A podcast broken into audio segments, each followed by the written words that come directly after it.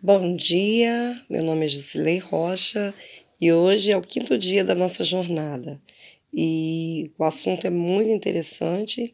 Para quem já está me ouvindo aqui, sabe que eu sou diabética, hipertensa e comecei uma jornada em busca da cura da diabetes através da alimentação, através de da oração, né? E essa jornada ela tem um cunho espiritual e informativo é, para todas as coisas que a gente tem estudado, tem feito. Nós temos aprendido que Deus tem deixado para a gente, deixou para a gente oito remédios né, naturais e a gente tem feito uso desses remédios para atingir esse tratamento, essa cura da diabetes. E hoje nós vamos falar sobre o controle da pressão arterial. Mas antes um pouquinho, é, a gente vai tentar entender é, como que é, processa alguns, alguns tipos de doença que são consideradas doenças metabólicas. E a gente sabe que a medicina ela já se preocupou muito mais com a doença em si do que especificamente com a pessoa, né, o doente. Então, é, diz a medicina tradicional que as doenças é, elas são mais é, preocupantes do que o próprio doente. E a gente tem visto que mesmo os médicos que são especialistas na área, em várias áreas, eles é, têm necessidade de estudo, de pesquisas né, mais profunda para compreensão de algumas patologias. E há muito tempo eles se distanciaram desse trato do cuidado com o doente como um todo. Então, há muito tempo atrás, é, se fazia, desenvolvia pesquisas a fim de se entender a doença, mas é, não se pesquisava o doente como um todo para que ele pudesse ser tratado daquele tipo de doença. Aqui no Brasil, é, por exemplo, existem três é, eventos que mostram legal essa situação. O primeiro evento é, já data de alguns anos né, essa pesquisa, com a chegada da medicina psicossomática, que é bem interessante, né, que mostra que você não pode somente é, observar a doença em si, mas também como a mente daquele doente ele está processando aquela doença, né? Então, ela não é uma especialização, a medicina psicossomática em si, mas é uma abordagem, né, do médico diante do paciente. Então, independente de qual especialidade esse médico possa exercer, então é um médico que leva em conta não apenas o distúrbio do paciente, né, que ele carrega em uma parte do organismo, mas o mal que isso faz psicológica e afetivamente, a sua autoestima, né, ao seu ser como um todo. E os, no caso os clientes, né, os pacientes, eles se sentem melhor amparados por um profissional que tem essa característica, que ele não se preocupa somente em lá pesquisar, descobrir qual a doença que a pessoa tem e procurar um medicamento e passar uma medicação para que aquela pessoa tome e fique curada, né? Ou seja um paliativo. Mas ele procura entender o coração daquela pessoa, o sentimento daquela pessoa, como ela se sente em relação àquela doença que está no corpo dela. É, por exemplo, eu, quando eu descobri que eu estava com diabetes, eu fiquei extremamente abalada. E eu me neguei, eu entrei em negação, eu não queria acreditar que eu tinha aquela doença. Então, por um bom tempo, eu não fiz nada. Eu não procurava saber a, a medir, fazer a medição, eu não procurava tomar o medicamento e nem procurava um médico especializado para cuidar. Então, é, pode acontecer isso com muitas pessoas e essa pessoa, por conta dessa negação, ele simplesmente piorar o seu, a sua situação de, de física, né, a sua situação da, daquela doença naquele momento. Então é necessário que hoje o médico procure olhar muito mais o paciente como um todo, sua situação familiar, como ele vive, onde ele vive, né? Qual o seu tipo de trabalho, para que ele possa é, juntamente com todas essas informações, passar um tratamento mais específico para aquele paciente. Né? É, tem também um outro aspecto mais novo, agora mais recente, que foi a implantação do programa Saúde da Família nas cidades é, geralmente nas cidades mais interiores, né, interiorizadas. Por exemplo, eu moro numa cidade interior, mas a gente aqui não tem esse tipo de tratamento. Mas a cidade bem né, pequenininha, com poucos habitantes, existe esse programa de saúde da família, onde o médico ele sai do consultório dele, vai até a residência da pessoa para cuidar né, desse indivíduo e ver como é que é o convívio dele, como é que é a água que ele toma, é, como é que é o quarto que ele dorme, né? Todos esses tipos de coisa. E ele vai orientando em todos os aspectos que ele vê que pode acontecer uma prevenção, né? E a preservação da saúde daquela, daquela pessoa. Né? E finalmente, o último aspecto é a compreensão que a medicina tem das doenças e de uma população, no caso, é, fragilizada pelo estilo de vida sedentário e gorduroso, que tem visto bastante, né, tem olhado bastante, isso tem crescido até mesmo entre as crianças, né, e isso acaba se entrelaçando com a pessoa e multiplica aí os problemas e sofrimentos que aquela pessoa tem. E nisso a medicina chama hoje de síndrome metabólica, né? Constitui a síndrome metabólica. E a síndrome metabólica, ela, ela confere vários tipos de problemas. E, no caso, a obesidade, diabetes mellitus tipo 2, né, do adulto, ele vai desencadeando né, uma crise na saúde pública mundial.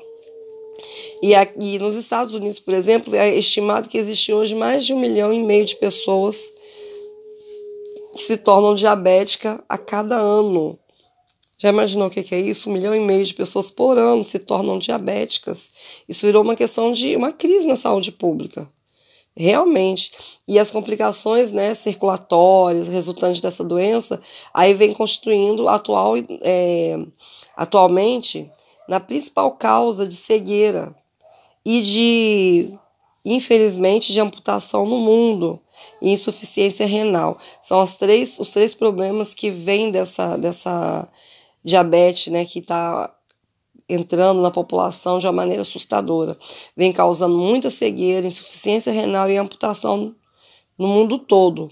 E além disso, também contribui como importante fator para a doença cardíaca.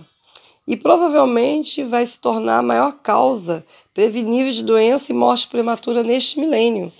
Né? Antes do, do Covid aparecer, a a população, a, a população médica já estava com essa preocupação em relação à diabetes, que está dentro da síndrome metabólica. Então, é, já, a gente sabe que já houve muitas mortes é, pelo, por essa doença, por essa pandemia, mas a gente percebe que a maioria das pessoas que têm morrido está também nesse grupo de risco, né? Então é interessante a gente observar é, esse pequeno detalhe. Mas existe um painel é, envolvendo especialidades dos seis continentes, né, nas áreas de diabetes, cardiológica, é, lipidologia, que é o estudo das gorduras no sangue, né, a saúde pública, epidemiologia, genética, metabolismo e nutrição, que eles reavaliaram os critérios para essa síndrome metabólica, né, que inclui pré-diabetes também, ou diabetes, né, obesidade abdominal é visceral, aquela que é, a pessoa tem aquela barriga bem. A pessoa não é nem tão gorda, mas ela tem uma barriga bem grande, que é o problema da obesidade visceral. O perfil lipídico desfavorável, que no caso é, entra também a aferição do, do colesterol e do triglicérides. E a hipertensão, que é o nosso assunto de hoje, mas a gente vai desenvolver um pouquinho esse, essa síndrome metabólica. Existem dados recentes que mostram que essas alterações elas são muito frequentes que existe um quarto de toda a população adulta com esse tipo de problema. O problema é que a presença desse simples alteração, dessas simples alterações, ela triplica o risco de infarto do miocárdio e AVC, que é o derrame cerebral. E duplica a mortalidade por essas causas, aumentando também em cinco vezes o risco de desenvolver o diabetes tipo 2, que é um diabetes, um tipo de diabetes que desenvolve mais na pessoa adulta, porque até a adolescência, o início da juventude, a pessoa acaba por desenvolver o diabetes tipo 1. E os critérios, os critérios adotados para a síndrome metabólica são definidos pela presença de gordura abdominal. Então, um homem, quando ele tem uma cintura maior que 95 centímetros e a mulher tem uma cintura maior que 80 centímetros, né, no nível da cicatriz umbilical, é, junto com alguns outros fatores, ele está é, enfadado a entrar nesse desenvolvimento né, da síndrome metabólica. É, se você tiver né, a sua cintura homem maior que 95, mulher maior que 80, e tiver outros probleminhas que eu vou citar aqui agora, algumas outras alterações, você possivelmente pode estar com diabetes ou algum problema cardíaco grave e é bom você dar uma olhadinha nisso. É, se o seu triglicérides estiver acima de 150 e o seu HDL, que é o colesterol bom, né, o bom colesterol, estiver abaixo de 40 nos homens e abaixo de 50 nas mulheres, se a pessoa pressão arterial estiver acima de 130 por 85, né, ou 13 por 8, como a gente costuma falar, e a sua glicose, né, que é o açúcar no sangue, estiver acima de 99 em jejum, você se encontra dentro desse problema que é a síndrome, síndrome metabólica. Então é bom fazer os exames, né, olhar os seus parâmetros, né? Tem muito tempo que você viu os seus níveis? né? Se não tiver muito, se tiver muito tempo, é bom você dar uma olhadinha, ver essas dosagens, procurar fazer, né, os, os seus exames, pelo menos um lipidograma e a glicemia, para você saber seu colesterol, seu triglicérides, como é que tá, né? E aí você precisa melhorar é, algum desses aspectos, né, para você conseguir fazer um tratamento efetivo em relação a tudo isso. Agora entrando um pouquinho, falando sobre a pressão arterial, a gente sabe que ela é um assunto muito complexo, né, e exige um acompanhamento multidisciplinar por médicos, clínicos, endocrinologista, cardiologista, nutrólogos, nutricionista, professor de educação física, né, todas essas pessoas interagindo é, independentemente é, do benefício do paciente, né. Então, é, pode parecer muito bonito né, a gente ver assim cercados de tanta atenção, né? Nossa, tem que passar por tantos médicos, tem que olhar, né? Mas a gente sabe que aqui no Brasil os convênios de saúde, na verdade, eles custeiam a doença, né? Então a gente precisa prestar atenção nisso. É fácil encontrar aí nas antessalas dos consultórios pessoas obesas, diabéticas, hipertensas, conversando até alegremente sobre seus problemas, né? Cada um conta uma desgraça maior do que o outro. E fala como se estivesse falando de uma viagem que fez à Europa, né, ao Oriente, e contando grandes novidades. Né? As pessoas às vezes se sentem importantes por aquela patologia ali. Mas mal eles sabem que o que está esperando por eles, né, depois de passar por, esse, por esses profissionais, é algo muito terrível, é né? uma vivência difícil, complicada, tanto fisicamente como é, psicologicamente, porque isso afeta a gente de uma maneira muito grande e terrível. E a gente precisa muitas vezes é, sentar, observar, é, respirar fundo e ver realmente qual é o patamar que a gente está vivendo, né? E de uma certa forma começar a providenciar urgente uma mudança de hábito, principalmente hábitos alimentares, porque o diabetes tipo 1 ele é uma coisa genética que se transforma, mas o, o diabetes tipo 2 ele é por erro alimentar. É uma alimentação má que a pessoa começa a fazer, né, descontrole emocional grande e acaba desenvolvendo essa doença tão terrível que tem feito tantas pessoas sofrer. Então, muitas vezes, para melhorar o, o, entendimento sobre isso, né, são, são expostas, às vezes, implicações da enfermidade de forma separada, né, que demonstra que a solução ela existe né, e ela precisa ser observada dentro desses três, é, três patamares que a gente acabou de falar agora. Né? Aí, o que, que é hipertensão? A gente pode perguntar, né? Aí a gente vê que para que o sangue da gente possa chegar ao ponto do organismo que ele que precisa chegar ao coração, ele precisa exercer uma pressão muito forte ao bombear né, esse sangue. Então estima-se que se fosse feito um corte na base artéria da aorta que sai do coração, no momento da sua contração em um homem, vamos supor que tenha mais ou menos 1,70m, o sangue iria jorrar numa altura de 15 metros tamanha força que é do jato. Então, para vocês verem o que, que é uma pressão, né? Uma pressão arterial, que é uma coisa normal, todas as pessoas têm que ter essa pressão arterial. Mas aí acontece que a hipertensão ela vem dobrar, às vezes até triplicar esse nível que a gente falou agora. Até no ano de 2002, mais ou menos, as pessoas, a medicina, né, a, a comunidade dos médicos, eles utilizavam o índice de 12 por 8 como pressão arterial normal, ideal no caso. Como se os diferentes biotipos das pessoas pudessem se encaixar em uma única medida. A gente tem que ouvir isso. Às vezes a pessoa é alta, é, é baixinha, é gorda, e essa medida padrão né, acaba sendo um pouco puxada. Né? Às vezes as pessoas podem ter um pouquinho maior, um pouquinho menor. Mas a partir de 2003 eles fizeram algum, algumas pesquisas e vieram outros resultados, né, que é, da Sociedade né, de Pesquisa Norte-Americana. E mostra que o índice já mudou um pouquinho. Hoje já se aceita o ideal de pressão arterial 11 por 7 para os homens e 10 por 6 para as mulheres. Eu confesso que eu nunca tive essa, esse parâmetro aqui de 10 por 6. Meu, minha pressão sempre, o máximo que o normal que ela teve foi 12 por 8. Então, essa pressão arterial, ela frequentemente ela é, é, acaba sendo obtida por indivíduos que se submetem a exercício físico diário e utilizam alimentação vegetariana. Né? Segundo os resultados preliminares do maior estudo epidemiológico da história da cardiologia do Brasil, né, que agora nossos dados brasileiros, realizado pela Sociedade de Cardiologia que já foi publicado, né? É alarmante o índice dos pacientes hipertensos que não atingem a pressão ideal, mesmo usando medicamentos. Ou seja, 93,5% das pessoas que são hipertensas, elas, mesmo tomando remédio, não atingem esse resultado. E essa pesquisa foi denominada como Corações do Brasil. Se você quiser procurar aí na internet, Corações do Brasil foi ouvida mais de 2.500 pessoas em 77 cidades brasileiras. E foi estimado que 25% da população brasileira com mais de 20 anos já seja hipertensa. É muito grande esse número.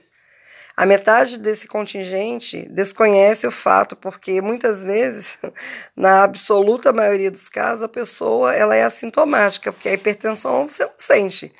Quando você chega a sentir alguma coisa, porque já está pegando há muito tempo. Então, esse é o dado mais preocupante, né? Que é, 48% dessas pessoas não se tratam, nem conhecem que são hipertensas. Né? E o segundo levantamento da Associação Paulista né, de Assistência ao Hipertenso diz que falta informação ao paciente sobre o controle da doença desde o início do tratamento. Eles não são conscientizados sobre os riscos da doença, a importância da mudança do estilo de vida e os problemas que podem surgir com a falta de controle. Né? Eu descobri que eu tinha hipertensão quando eu tinha 17 anos, foi por acaso, fazendo um exame de rotina, e eu não levei a sério. Eu achei que eu tinha andado, subido o morro, eu estava muito cansada e foi por isso. E depois, mais para frente, eu tive sérios problemas, né? Quando eu me engravidei, a minha primeira gravidez, eu tive pré-eclâmpsia é, por conta da hipertensão na gravidez. E meu bebê nasceu de seis meses e meio e eu tive sérios problemas. Depois tive que ficar tratando com cardiologista, com medicamentos, né? Depois tive meu segundo bebê, tive novamente uma pré-eclâmpsia, perdi o bebê com seis meses e meio.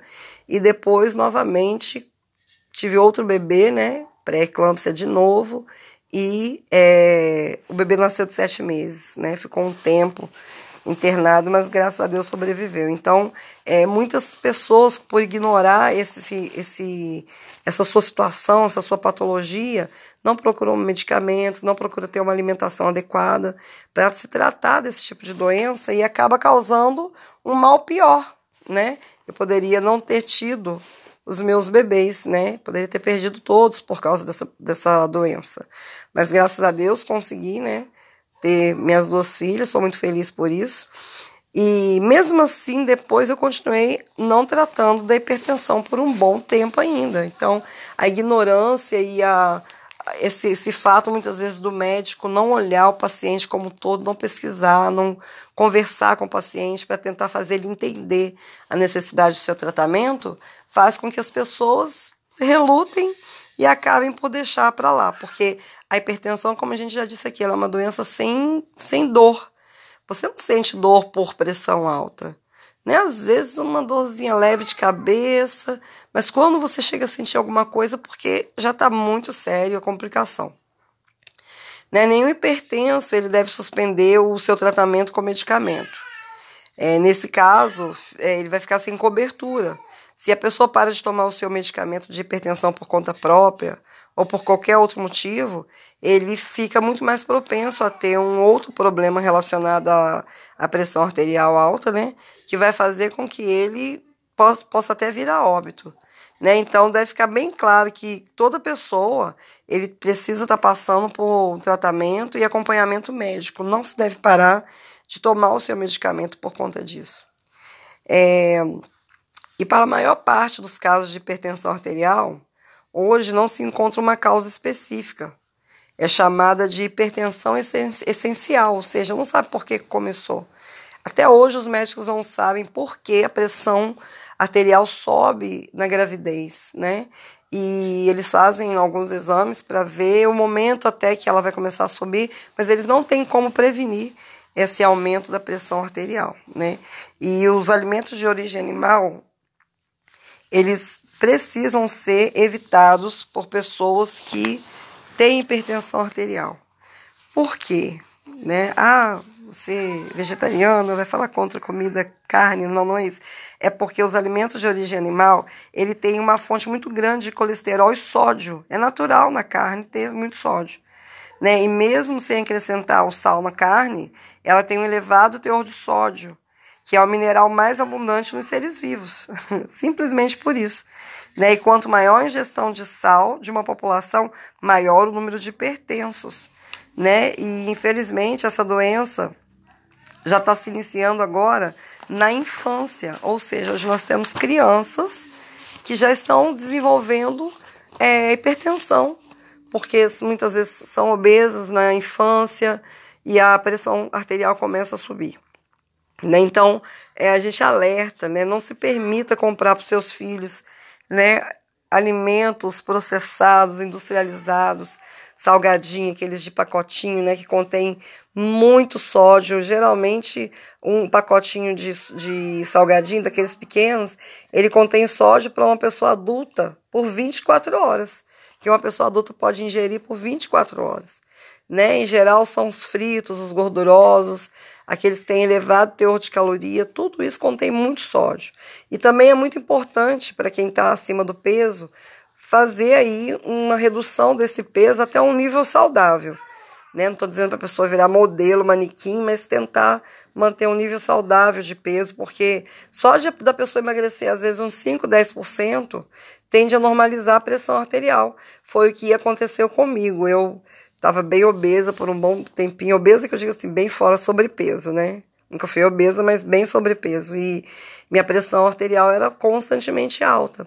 E depois que eu perdi um pouco de peso, a minha pressão ela normalizou. Eu não precisava mais tomar medicamento. Voltei a tomar medicamento para pressão arterial por, causa, por conta de uma perda né, emocional. Perdi meu pai e aquilo tudo parece que mexeu muito e aí minha pressão voltou a subir. Eu voltei a tomar um medicamento para que até eu conseguir reduzi-la.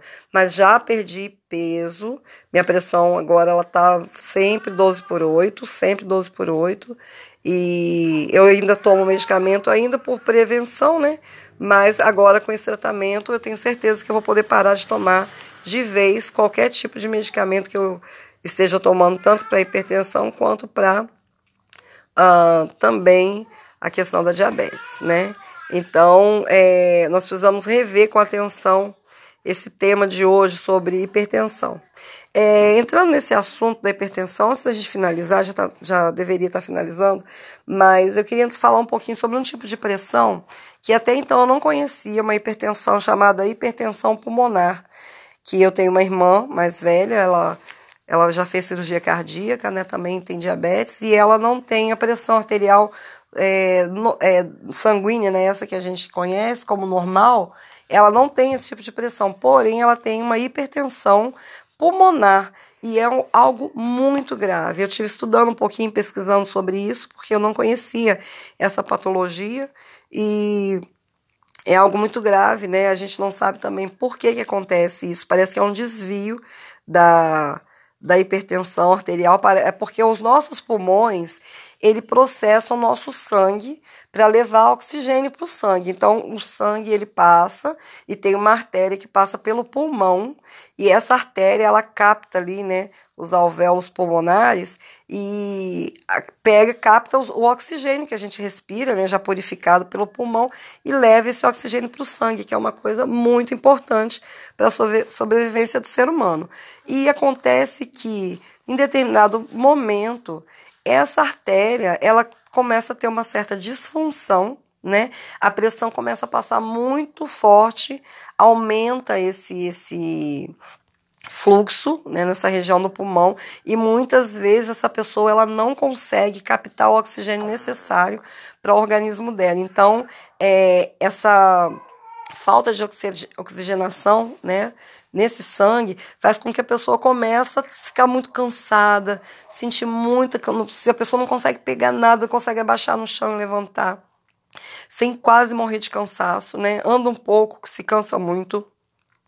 É, às vezes até por beber um líquido, né, o fôlego daquela pessoa fica muito curto e a pessoa ela começa a desenvolver essa doença e pode chegar até a óbito também por causa disso se a pessoa não se tratar. A minha irmã, ela toma os medicamentos dela para pressão, ela toma o, mesmo remédio que eu tomo para pressão arterial, é, que agora deu um branco, e ela toma também um outro medicamento chamado atenolol. O atenolol ele é um medicamento que ele é, engloba vários tipos de problema de saúde, né? Tanto a pressão arterial comum, como essa pressão arterial pulmonar, também a parte do, da, do cardíaco, a parte de AVC. Ele é um medicamento que engloba é, vários tipos de doença, né? E losartana, uxe, lembrei. Losartana 50, ela toma. Ela toma o Losartana 50 e dois comprimidos de atenolol de 25. Todos os dias é necessário ela tomar para que esse fluxo consiga atingir o pulmão dela mais de forma mais tranquila, para captar esse oxigênio, para poder dar uma qualidade de vida melhor para ela. Então, é, os médicos, na verdade, eles não sabem ainda é um mistério para eles esse, essa pressão arterial pulmonar. Né? Então, o tratamento dele, é, dessa doença, é bem paliativo, eles falam que não tem cura.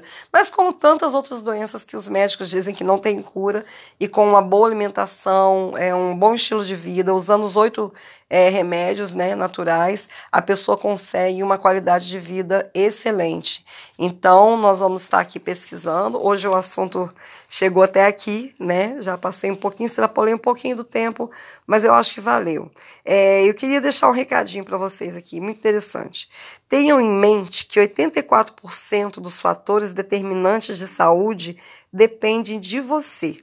16% da herança biológica, 10% dos serviços médicos, 21% do ambiente e 53% do estilo de vida.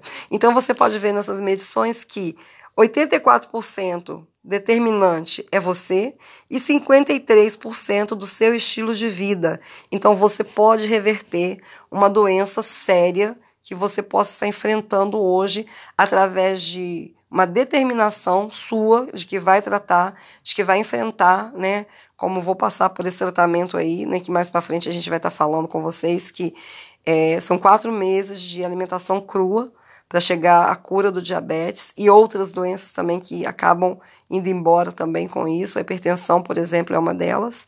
E 53% do seu estilo de vida. Vale a pena tentar, vale a pena mudar. Tenha um bom dia e amanhã a gente volta com o sexto dia da nossa jornada. Um abraço para todos vocês.